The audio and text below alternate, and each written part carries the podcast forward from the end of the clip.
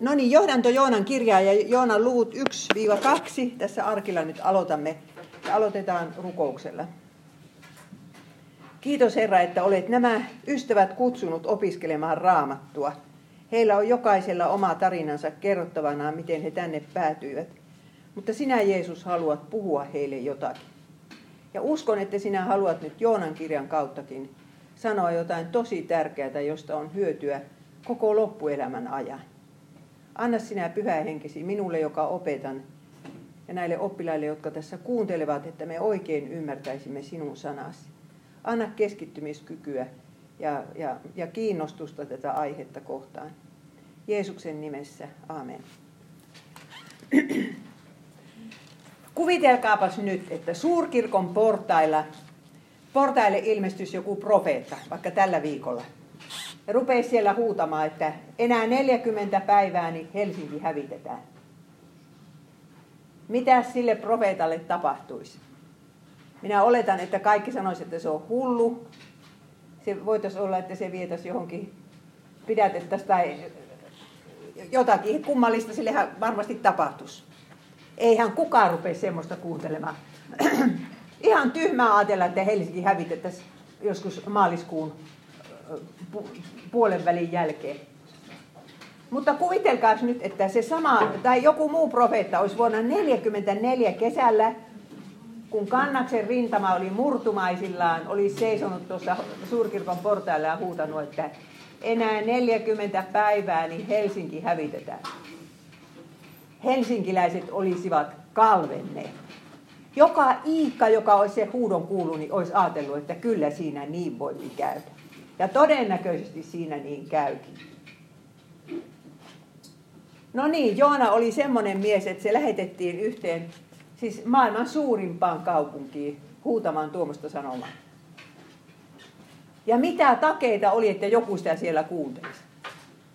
Sitä me nyt tässä mietimme. Enää 40 tai kuinka monta päivää, niin Tokio hävitetään. Katsokaa tuota Tokiota, miltä se näyttää. Ja tokiolaiset elävät semmoisen uhan alla, että tiedemiehet sanovat, että 30 vuoden sisällä tulee vielä isompi tsunami, mikä oli siellä Fukushiman rannikolla. Ja muutenkin, kun siellä Japanissa eletään semmoisen maajäristyskohdan päällä, niin, niin kyllä siellä saa koko ajan jännittää, että milloin tässä maa rupeaa tärisemään. Ja sen kun on joskus kokenut, että tosissaan tärisee, niin sen jälkeen sitä kyllä pelkää loppuikänsä. Mutta Suomessa ei ole ollut mitään tämmöisiä luonnonkatastrofeja muuta kuin kauhea kylmä. Minä kun olin lapsi, niin siellä Savossa meillä oli aina 40 astetta. Siis saattoi olla kuukauskin. Niin se on, nyt, se on kyllä jo melkomoinen luonnonkatastrofi. Mutta asiahan on niin, että kaikki maailman kaupungit vielä joskus hävitetään. Ei yksikään kaupunki siltä säästy, kun maailman loppu tulee, niin ne hävitetään. Et mikään kaupunki ei ole lopullinen. Ja, ja kaikki nämä tavarat, mitä me kootaan itsellemme, niin joskus niistä joudutaan luopumaan. No Joonahan eli 700-luvulla ennen Kristusta. Ja hän elikin pohjoisvaltio Israelissa, että hän ei elänyt Juudassa. Minä en nyt tiedä, ootteko te kaikki selvillä, että 900-luvulla ennen Kristusta tuon Salomon pojan aikaan valtakunta jakaantui kahtia. Ja siinä kävi sitten, onkohan mulla se kartta tässä jossain tuossa, siinä kävi sitten niin, että suurin osa maasta tuli tuonne Pohjois-Israelin puolelle, eli kymmenen heimoa. Ja etelä ja vain kaksi, kaksi sukukuntaa ja leiviläiset. Ja tuo Pohjois-Israel oli paljon voimakkaampi valtio koko olemassaolonsa ajan kuin Juuda. Juuda oli niin kuin pikkutekijä siihen nähden. Ja 700-luvulla, silloin kun valtakunta jakaantui, niin siinä kävi niin, että temppeli, kaikki uhrit, kaikki papit jäivät Juudan puolelle. Davidin suku, kuningassuku ja valtaistuin jäivät Juudan puolelle. Ja nyt sitten tämä Israelin ensimmäinen kuningas Jerobea, niitä oli kaksi siellä, että tämä oli Jerobea ensimmäinen, niin hän keksi tämmöisen tempu, että, että saahaan porukka pysymään täällä Pohjois-Israelin puolella, ettei ne rumppaa siellä koko ajan siellä Jerusalemissa kaiken maailman juhlilla ja sydän kääntyy vielä sinne Daavidin suvun puoleen, niin tehdäänpäs tänne omat palvontapaikat. Ja Pohjois-Israelin Daaniin ja, ja eteläiseen puoleen, siis Pohjois-Israelin eteläiseen puoleen, melkein Juudan rajalle, Beeteliin, pystytettiin tämmöinen vasikka patsas, tai onko tämä nyt sonni tai härkä, mikä se nyt on. Tämmöinen oikein kansainvälinen äh, Jumalan kuva siihen aikaan. Egyptissä niitä oli, Babyloniassa niitä oli, joka paikassa niitä oli. Ja silloin kun Israel oli tulossa Egyptistä, niin nehän autiomaahan tekivät jo tuommoisen vasikan kuvan, jota ne palvovat. Ja nyt sitten Jerobeam sanoo näin, että tämä on se Jumala, joka toi meidät Israelista. Siis Jahve. Ei se ollenkaan sanonut niin, että tämä on eri Jumala. Otetaan sitten uusi uskonto. Tiedättekö, se olisi niin helppoa, jos nämä, nämä jotka rupeaa uskontoon sotkemaan, niin kuin Suomen kirkossakin sitä sotketaan, niin sanoisivat, että tämä on nyt ihan eri asia ja raamatussa ei kyllä näin sanota, mutta tästä tehdään näin. Mutta kun ne aina sanoo niin, että tämä on oikeastaan se, oikeastaan tämä on se, sitä samaa uskontoa. Ja voihan sitä Jumalaa näinkin rukoilla. Ja näin se Jerobeam sanoi ja sitten se, sitten se teki, itse nimitti papiksi kaikki, jotka halusi papiksi. Aatelkaa, jos ei ole työttömyyttä sitten, jos ei ole mitään töitä, niin menee ilmoittautumaan, minä rupean papiksi. Minkä verran ne papit osaisivat opettaa kanssa? Ja sitten uhrattiin siellä täällä, kun oikeasti ei ole saanut uhrata kuin Jerusalemissa. Ja sitten oli vielä nämä Astarten patsaat. Eli Astarte oli se naisjumalatar, joka vallitsi niin ympäri se tunnettua maailmaa. Naisjumalattarella oli mahdoton vetovoima. Seksi jumalatar ja sodan jumalatar Astarte. Ja sitäkin palvottiin siellä kukkuloilla. Semmoisia telttoja pystytettiin. Ja sitten niissä teltoissa sai harrastaa minkälaista seksiä halusi, että, että oli olemassa temppeliporttoja ja temppelipoikia. Ja sitten ne jämähtivät tietysti israelilaiset miehet kiinni niin kuin nykyaikaan. Se oli yhtä suuri houkutus kuin porno on nykyaikaa. Että, että siihen kun homma rupeaa, niin siitä on kovin vaikea irti päästä. Ja Israelin uskonto oli sitten siitä lähtien sekauskontoa. Niin kuin minä väittäisin, että meidän uskontomme nyt täällä Suomessa, se mitä kirkossa kuulutetaan, niin se on vähän semmoista, että Jumalaa saa palvella miten vaan, missä vaan, milloin vaan – minulla saa olla oma Jumala, niin minä saan sanoa, että ei minun Jumalani ole tuommoinen tuomitseva. No, onko se sitten oikea Jumala? Ja ketkäs profeetat oli vaikuttaneet Israelissa ennen Joona? Elia, sata vuotta aikaisemmin. Hän oli saanut tulenkin taivaasta lankeamaan ja tuli poltti, poltti kivetkin. Ja sillä tavalla Elia halusi osoittaa, että Herra, Herra se on oikea Jumala, koska ne Paalin profeetat ei saaneet sitä tulta lankeamaan. Ja sitten myös Elisa. Että Joona on kolmas profeetta. Ensin on Elia, sitten on Elisa, sitten on Joona. Ja kaikki nämä kolme on semmoisia, että ne eivät ole kirjaprofeettoja, ne ei kirjoita yhtään mitään. Joku muu kirjoittaa vähän ylös, mitä ne on saarnanneet. Että se on ihmeellistä, miten paljon fiksuja profeettoja Herra jakso lähettää tuonne pohjois tähän aikaan, en minä tiedä oliko Juudassa oikein voimallisia profeettoja. No sitten tuli Jesaja. No niin, Joona, Joonan kirja alkaa näin. Joonalle Amittain pojalle tuli tämä Herran sana. Lähde Niiniveen tuohon suureen kaupunkiin ja julista siellä, että minä Herra olen nähnyt sen pahuuden ja rankaisen sitä. Ei kellekään muulle ihmiselle koko vanhassa testamentissa Herra sanonut, että menepäs ulkomaille lähetyssaarnaajaksi. Joona oli ainoa. Että oikeastihan pelastus oli tarkoitettu kaikille, koska, koska kerran Herra oli luvannut Abrahamille, että sinun saamasi siunaus tulee siunaukseksi kaikille kansoille koko maan, päällä. Tämä oli luvattu, mutta juutalaiset oli sen autuasti unohtanut he ajattelivat, että he ovat se valittu kansa, ei tämä nyt muille kuulukaan. Ja sen takia, kun Joona saa tuommoisen käskyn, niin, niin se kyllä varmaan hämmästyy ja säikähtää ja, ja ihan menee pasmat sekaisin. Ja, ja tuota, mennä nyt sitten vielä saarnaamaan, jos, jos ei saisi vähän lempeämpää saarnaa saarnata, mutta kun on saarnattava, että minä Herra olen nähnyt sen pahuuden ja rankaisen sitä. Ulkomaille mennä tämmöistä toitottamaan. Ja hirveän isoon kaupunki. Missä se oli se kaupunki? No minä näytän kohta. Täällä on karttakin. Ja Joonan kirjassa ei ollenkaan kerrota, milloin tämä tapahtuu. Ja, ja ei Joonasta yhtään mitään muuta kuin, että se on Amittain poika. Emme tiedä edes millä vuosisadalla tämä tapahtuu, jos ei kuningasten kirjassa mainittaisi tätä Joonaa yhden kerran. Siellä mainitaan Joona Amittain poika profeetta. Ja hänestä sanotaan näin. Tämä on Jerobeam kakkonen, tämä ei ole ykkönen kuin kakkonen. Jerobeam palautti Israelille raja-alueen Lebo Hamatista kuolleeseen mereen saakka. Näin kävi toteen se, minkä Herra Israelin Jumala oli puhunut Gaat Heferistä kotoisin olevan palvelijansa Joonan Amittain pojan suulle. Joona oli siis äh, profetoinut, että Karjalaa takaisin. Siellä Jordanin takana oli, oli niitä Israelin maita ja syyrialaiset aina ne niin kuin, veivät ja varastivat ja ryöstivät ja äh, vallottivat. Ja niin oli viety semmoinen iso maa-alue Lebo Hamatista äh, kuolleeseen meren saakka. Ja sitten jonakin päivänä profeetta oli profetoinut, että me saahan se takaisin. Ja sitten se saatiin takaisin. Kuvitelkaapas, että Suomessa olisi sellainen profeetta, joka, joka profetoisi niin, että se pääsisi oikein il, iltalehteen, että me saadaan Karjala takaisin. Herra lupaa, että me saamme Karjala takaisin. Ja ensi vuonna tähän aikaan Karjala olisi meille palautettu. Siis se olisi niin suosittu profeetta, että ei mitään määrää. Kuka ei sitä kritisoisi. Ja Joona oli tämmöinen profeetta. Ei se ollut varmaan vielä niin kuin sitä kokenut, että minkälaista on olla epäsuosittu profeetta, niin kuin Elia ja myöskin Elisa, mutta etenkin Elia. Ja tässähän sitten sanotaan, että hän oli Gaat-Heferistä kotoisin. Ja se tiedetään, että se on viisi kilometriä Nasaretista.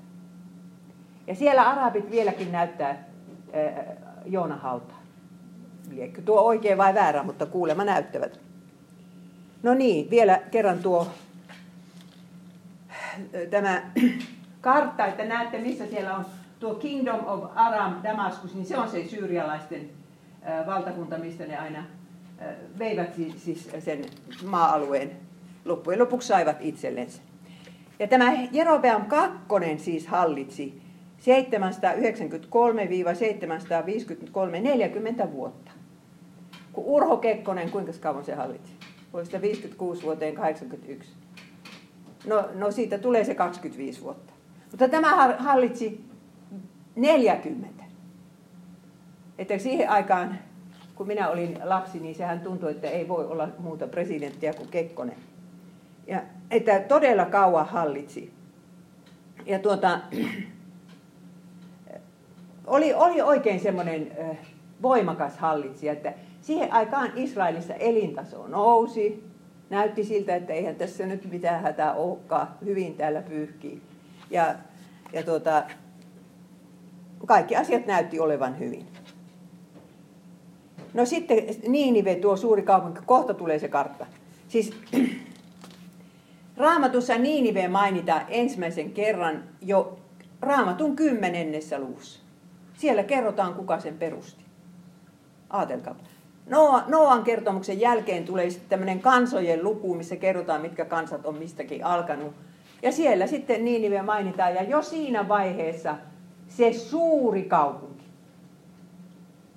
Ja minä äsken epätoivon vimmalla luin, luin tuota englanninkielisestä, äh, siis äh, Wikipediasta, että mitä siellä Niinivestä sanotaan, olisi pitänyt ajat sitten lukea. Voi olla, että minä olen joskus lukenutkin, mutta nyt kun minä täysin, että minulla on puolitoista tuntia, minun pitää tietää täällä jotakin. Minä sitä luin ja, ja siellä sanottiin, että siellä on ollut asutusta 6000 vuotta. Ja, ja niin kuin, oikeastaan tämä Assyria, Niinivehän on yksi kaupunki Assyriassa, niin tämä ehkä, ei että Niinive historia niin kuin ihan selvästi voidaan seurata jo vuodesta 3000 ennen Kristusta. 5000 vuotta sitten. Ja Niinive oikeasti olikin tämän, tämän seksijumalattare, eli Astarten äh, nimikkokaupunki. Tämä Niiniven nimikin on jotenkin saanut siitä, siitä kuulema alkunsa. Ja nimi Niina, sattuuko joku teistä Niina olemaan, niin se on sitten, tulee sieltä, sieltä tuota, Niinivestä ja tästä Jumalattaresta. No voi olla, että on joku kristittykin Niina olemassa, mahdollisesti, että se on kirkkohistoriasta tullut.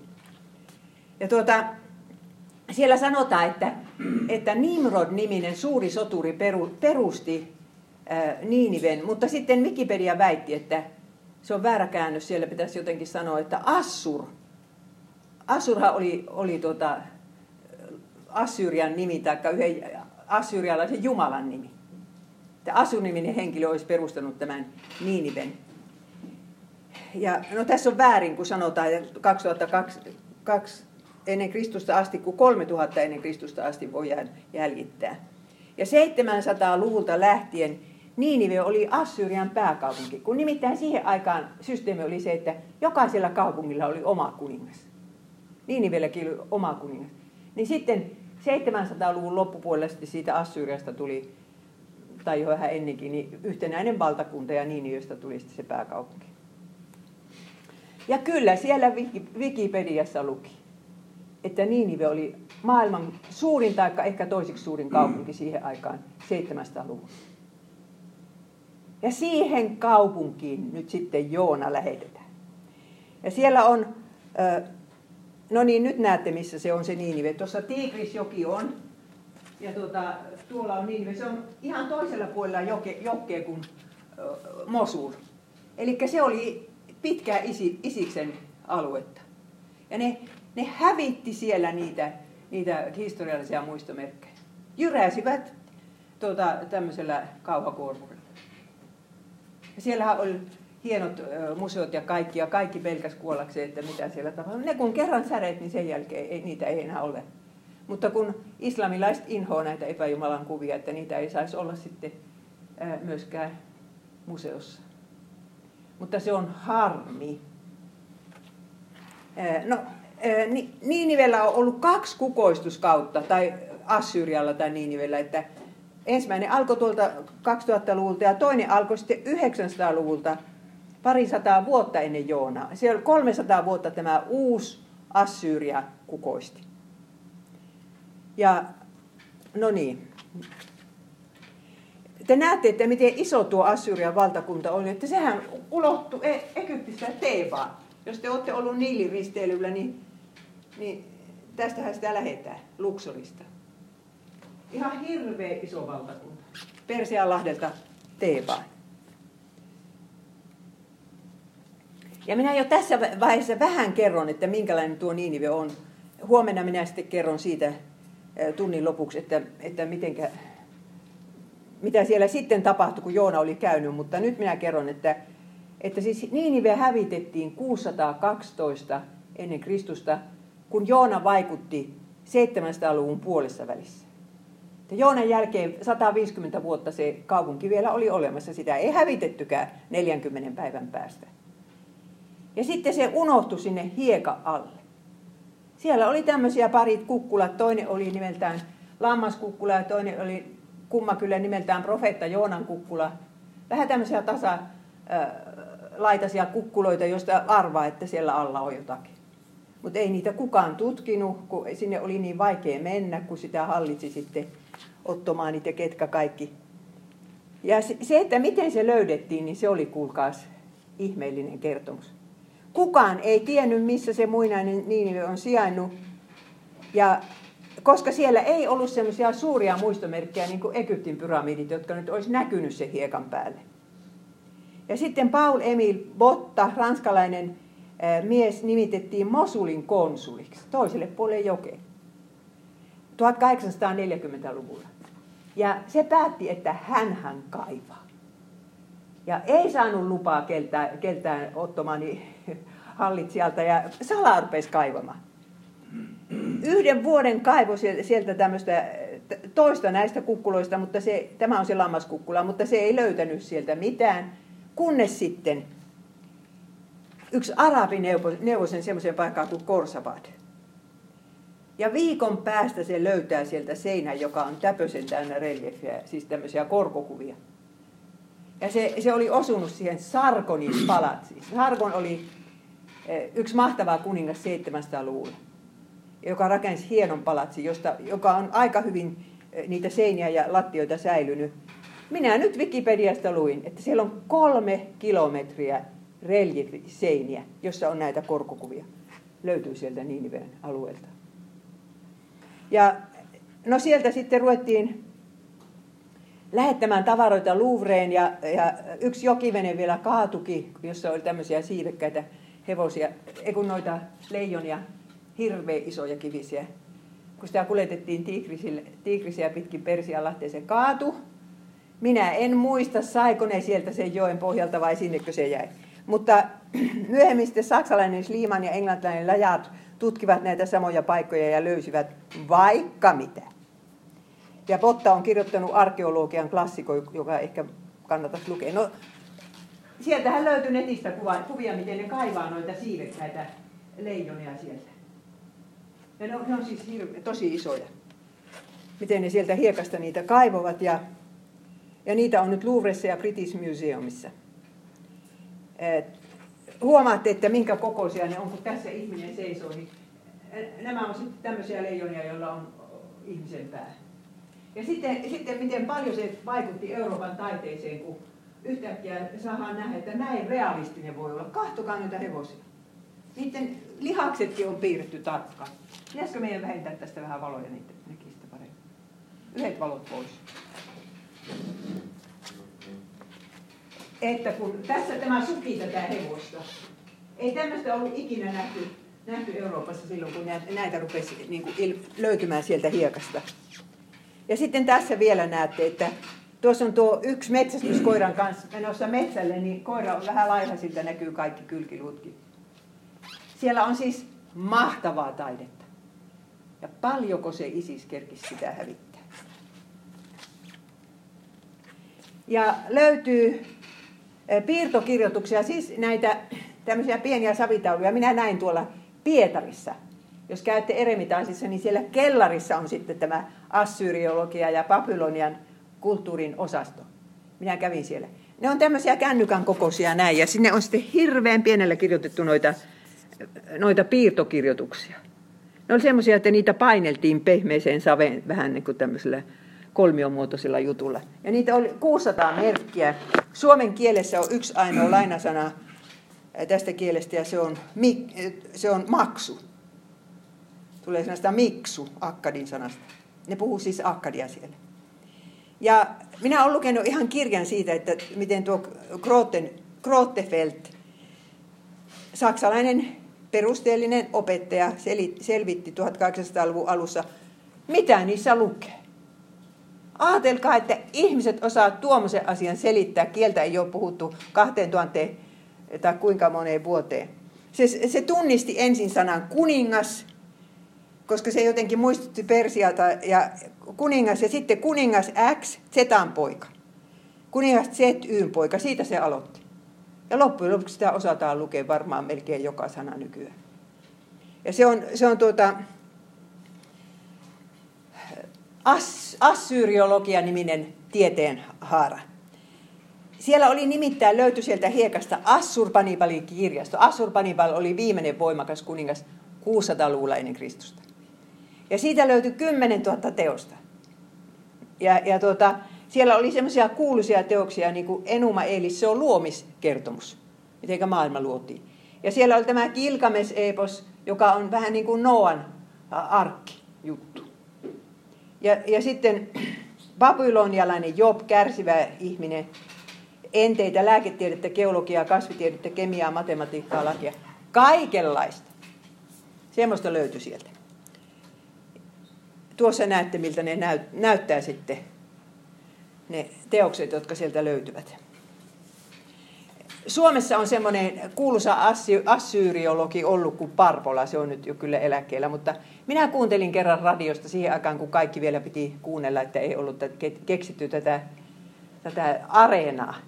Niin minä kuuntelin korva radiossa kerran viikossa, kun se piti esitelmää tästä assyriologiasta. Ja se kertoi, että kun Niinive hävitettiin, 612. Siellä oli niin kuuma, että siellä oli tuhat astetta kuuma. Ja silloin, silloin nuo savitaulut oikein kovettukin semmoiseksi, että, että ne on kestäneet niin hyvin. Ja assyriologia on siis semmoista, että ei minkään muun maan historiaa tiedetä kuningas kuninkaalta, kuka siellä hallitsi, kuin juutalaisten joka löytyy raamatusta, ja sitten assyriologia, jotka löytyy sieltä Assurbanipalin kirjastosta. Vuodesta 1100 vuoteen 612, jolloin historia loppuu, niin siellä on kaikki kuninkaat. Ja se on niin jännä juttu, että näitä nimiä ei ollut muuta kuin raamatussa. Ei niitä ollut missään. Kuka, siis varmaan moni liberaali ajatteli, että ei niitä ollut olemassakaan, ennen kuin ne löytyi sieltä hiekasta. Tiklat Pileser, jonka toinen nimi on Puul raamatussa. Salmaneser, Sarkon, Esarhardon, Assurbanipal. Nämä on raamatussa. Ja, ja samalla lailla niin kuin se menee se aikajana siellä, kuin raamatussakin. No assyrialainen tiede oli tosi korkeatasosta. Niillä oli, ne laski matematiikkaa kuin, äh, siis aika pitkälle ja tähtitiedettä. Vaikka ne uskokin, että tähdet on jumalia, niin ne, ne kyllä palvokin niitä. Että se ei ollut mikään nurkkakunta tuo Niinive. Ja sinne se e, Joona piti sitten lähteä saarnaamaan. No Niinive näyttää tämmöiseltä nykyään. No en tiedä näyttääkö Isiksen jälkeen, tämä on sitä ennen otettu valokuva. Että kaivauksiahan siellä tehdään ja siellä on entisöity niitä muureja. Ja... Mutta sitten jos mennään tähän, kun Jumalahan käski Joonan, että menee saarnaamaan sille, että, että sen pahuus on tullut minun silmieni eteen ja minä rankaisen sitä. No mitä se pahuus oli? Tiedättekö niin kauheen raako, raakoja juttuja ei ole paljon missään antiikin dokumenteissa, kun kuvattuna näihin, näihin seinäreliefeihin, taikka suorastaan kirjoitettu, mitä ne tekivät voittamilleen kansoille. Katsokaa nyt tätä. Tässä on ruumisläjä, tai ainakin luuleja, no ehkä ruumisläjä, jonka päällä on sotavaunu. Ja tuolla on sitten tuota puhkasta ihmisen silmiä. Ja tuolla on ripustettu ihmisiä sitten kepinenään kuolemaan. Ja vaikka mitä. Ja ne katsovat, että heillä on oikeus. He sotivat oman pääjumalansa Assurin puolesta ja tämä on pyhä sota ja tällä he käännyttävät koko maailman Assuri, Assuri uskovaiseksi.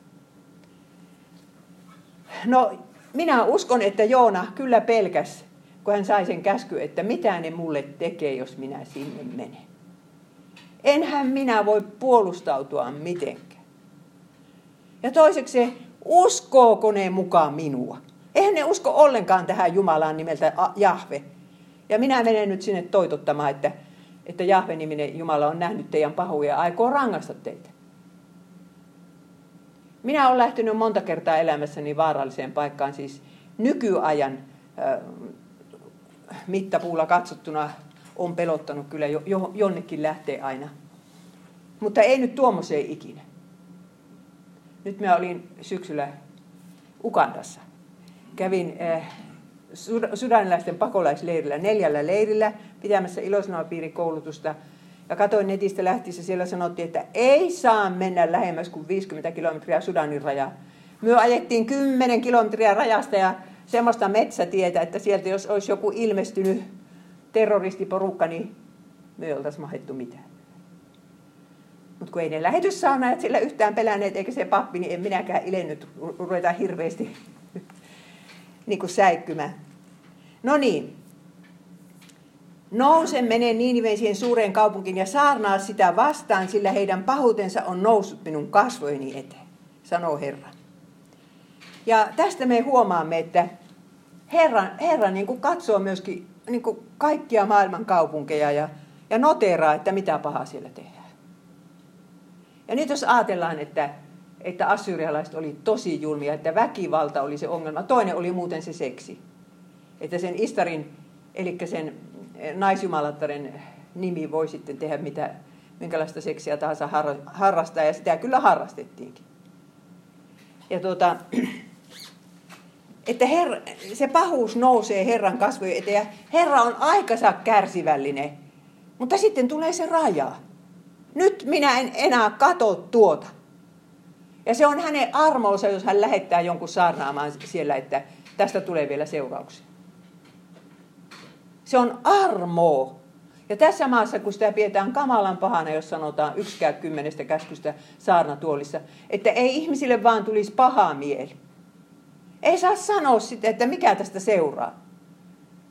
Ja assyrialaiset oli tehnyt tuota julmuutta niin, että niillä oli se murhahimo sydämessä. Mutta eiköhän se vaan ole suomalaistenkin sydämessä.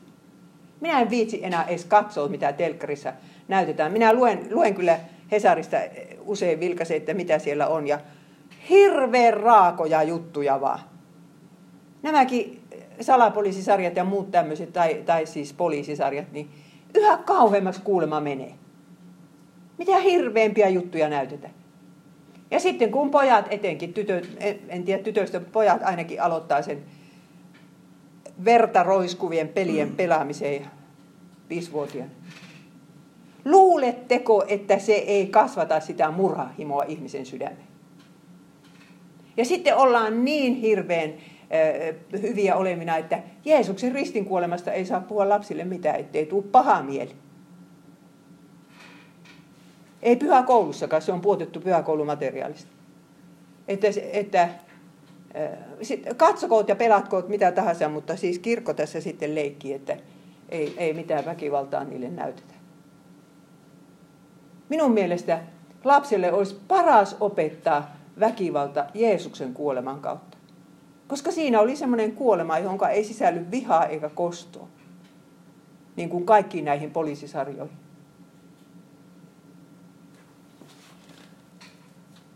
No, Joona päättää, että hän lähtee pakoon. Mutta Joona nousi paitaksensa Tarsiseen Herran kasvojen edestä ja meni alas Jaafoon ja löysi laivan, joka oli lähtevä Tarsiiseen. Ja hän suoritti laivamaksun ja astui siihen mennäkseen heidän kanssansa Tarsiiksi, Tarsiiseen pois Herran kasvojen edestä. Siis mikä tyyppi tämä nyt on? Luulee, että hän pääsee, kun hän menee Etelä-Espanjaan, niin Herran kasvot ei olekaan siellä.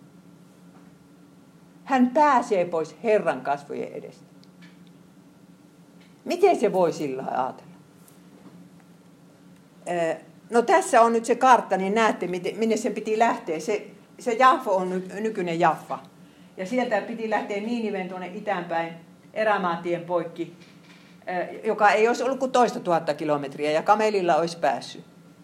Niin se lähteekin pitkin välimerta, joka on hirveän vaarallinen reitti sitä ei yli puoleen vuoteen voinut purjehtia edes silloin, kun oli vain purjelaivat olemassa, kun se on niin myrskyinen. Niin tuonne Tarsiseen, jonka, joka on niin kuin maailman laita, että sen takana ei enää tiedetä, mitä siellä on. Sinne hän lähti. Ja nyt mietitään tässä yhdessä, että mitä se Jumalan kutsun pakeneminen merkitsee meidän kohdalla. Tiedättekö, minäpä luulen, että joka ikinen teistä on joskus ollut Jumala, Jumalan kasvoja paussa. Ja kyllä on ollut minäkin. Että, että uskovainenkin voi sen tehdä. Tämä Joona oli uskovainen hurskas profeetta. Se on sitä, että paetaan elämän tehtävää. Jos Jumala kutsuu vaikka lähetystyöhön, niin, niin sanoo, että en lähe. Mutta sitten jos käykin niin, että itse tuntuu sydämessä, että Jumala kutsuu minua lähetystyöhön, mutta sitten lähetysjärjestö diskaa, tai, niin silloin se pitää ottaa Jumalan käistä ei se sitten ollutkaan. Koska siihen tarvitaan, se, paitsi oma sydämen kutsu, niin kyllä siihen tarvitaan sittenkin se lähetysjärjestö ja seurakunnan kutsu. Että monihan ajattelee, että Jumala kutsuu, mutta sitten ovi menee kiinni. Mutta jos täällä nyt istuu joku, joka ajattelee, että ehkä Herra haluaa minut lähetystyöhön, niin älä unoha sitä. Käy se tie ja testaa se homma. Mutta sitten voi, voi olla niin, että paetaan palvelutehtävää seurakunnassa. Meillä pitäisi jokaisella olla seurakunnassa tai kristillisessä järjestössä joku palvelutehtävä. Homma ei pyöri ilman sitä. Minähän olin Japanissa semmoisessa seurakunnissa, jossa maksettiin papin palkka, maksettiin kirkko, kirkon rakennus ja, ja kaikki ei siellä mitään suuntiota ollutkaan, kun ei semmoiseen ollut varaa. Vuoron perää ihmiset tekee nämä hommat. Jos, et sinu, jos ei sulla ole vielä mitään tehtävää missään kristillisessä seurakunnassa, minä tarkoitan nyt semmoista seurakuntaa, mikä on raamatullinen seurakunta, jossa oikein julistetaan Jumalan sana. Ja sitten, tai sitten järjestössä, niin kuin vaikka raamattuopistolla. Niin etsipä se. Minä olen sen nähnyt, miten paljon sisältöä se tuottaa elämään. Sittenkin kun jää eläkkeelle, niin ne, joilla ei ole mitään tuomosta, niin kuulkaa, niillä on pohja pois. Minun äiti kuoli viime vuonna 89 vanhana, 89 vanhana. Ja siihen asti, kun se sai se infarkti, viimeisenä päivänä, kun se vielä seisoi omilla jaloillaan, niin sillä oli lähetyspiiri kotonansa. Kun piiri oli pidetty, niin sitten se romahti. Ja, ja tota, seitsemän kuukautta vielä eli sillä että ensimmäisestä infarktista meni jalat, sitten meni ääni, tai siis puhe, ei ääni, mutta puhe. Ja kolmannesta meni sitten se henki. Mutta, mutta siis mahtavan panoksen minun äiti teki kyllä lähetystyön saralla ja, ja monella muullakin saralla. Mutta sitten voidaan paita sitä kutsumusta isä, äiti, aviopuoliso, poika, tytär. Pesee käteensä koko tästä hommasta. Kuinka paljon on Suomessa semmoisiakin äitejä, jotka niinku, joille ne lapset on niinku vähän niinku tämmöinen ylimääräinen paha. Kiinnostaa paljon enemmän se ura. Ja siihenhän feminismi meitä neuvoo. Älä nyt vaan uhraudu lasten tähden. Mutta jos kuka ei uhraudu lasten tähden muutamaa vuotta, niin mitenkä siinä käy? No niin, tai sitten voidaan paita jotain kymmenestä käskystä. Älä varasta. Ja tekee mieli niin kuin tehdä filunkipeliä, että saisi sitä rahaa jostain vähän enemmän. Älä tee huorin. Että seksielämää eletään niin, niin kuin se on raamatussa sanottu, että yksi mies ja yksi nainen avioliitossa, taikka sitten selibaatissa.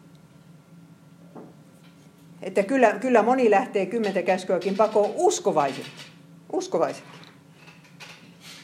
No niin, Joona siis pelkäsi tätä Assyrian julmuutta. Ja sitten se, sitten se pelkäsi Assyrian painostusta, koska puoli vuosisataa ennen Joona aikaa, niin Israelin kuningas Jehu oli jo käynyt maksamassa veroja Assyrialle. Siinä on kuva, löytyy reliefistä. Tuossa äh, suutelee Israelin kuningas tuota, Assyrian kuninkaan jalkoja. Toisin sanoen, se Assyria uhkas koko ajan Israelia. Ja siellä pelättiin sitä, että kohta ei riitä verot, ne vie meidät pakkosiirtoon ja, ja varmaan Joona ajatteli, että minkä takia se Jumala nyt haluaa noille jonkun mahdollisuuden antaa. Mieluummin pamahtaisi niin kuin Sodomassa ja Komorassa ilman mitään varoitusta. Mutta sitten varmaan pelkäs näitäkin inhottavia uskontoja, koska ei ollut ehkä tämmöiseen tottunut. Ja sitten, sitten kysyi itseltänsä, että tämmöinenkö kansakunta mukaan kuuntelisi hänen saarnojansa. Mutta hämmästyttävää on se, että Joona pelkäsi myös Jumalan armoa. Kun hän sanoo luvussa neljä sitten, kun hän puhuu Jumalalle suunsa puhtaaksi, niin hän sanoi, että voi Herra, siksi hän minä ensiksi lähdin pakoon Tarsisiin. Sinä olet aina valmis luopumaan rangaistuksesta, jolla olet uhannut. Joona pelkäsi, että Jumala luopuu siitä rangaistuksesta. Eikä halunnut sen tapahtua.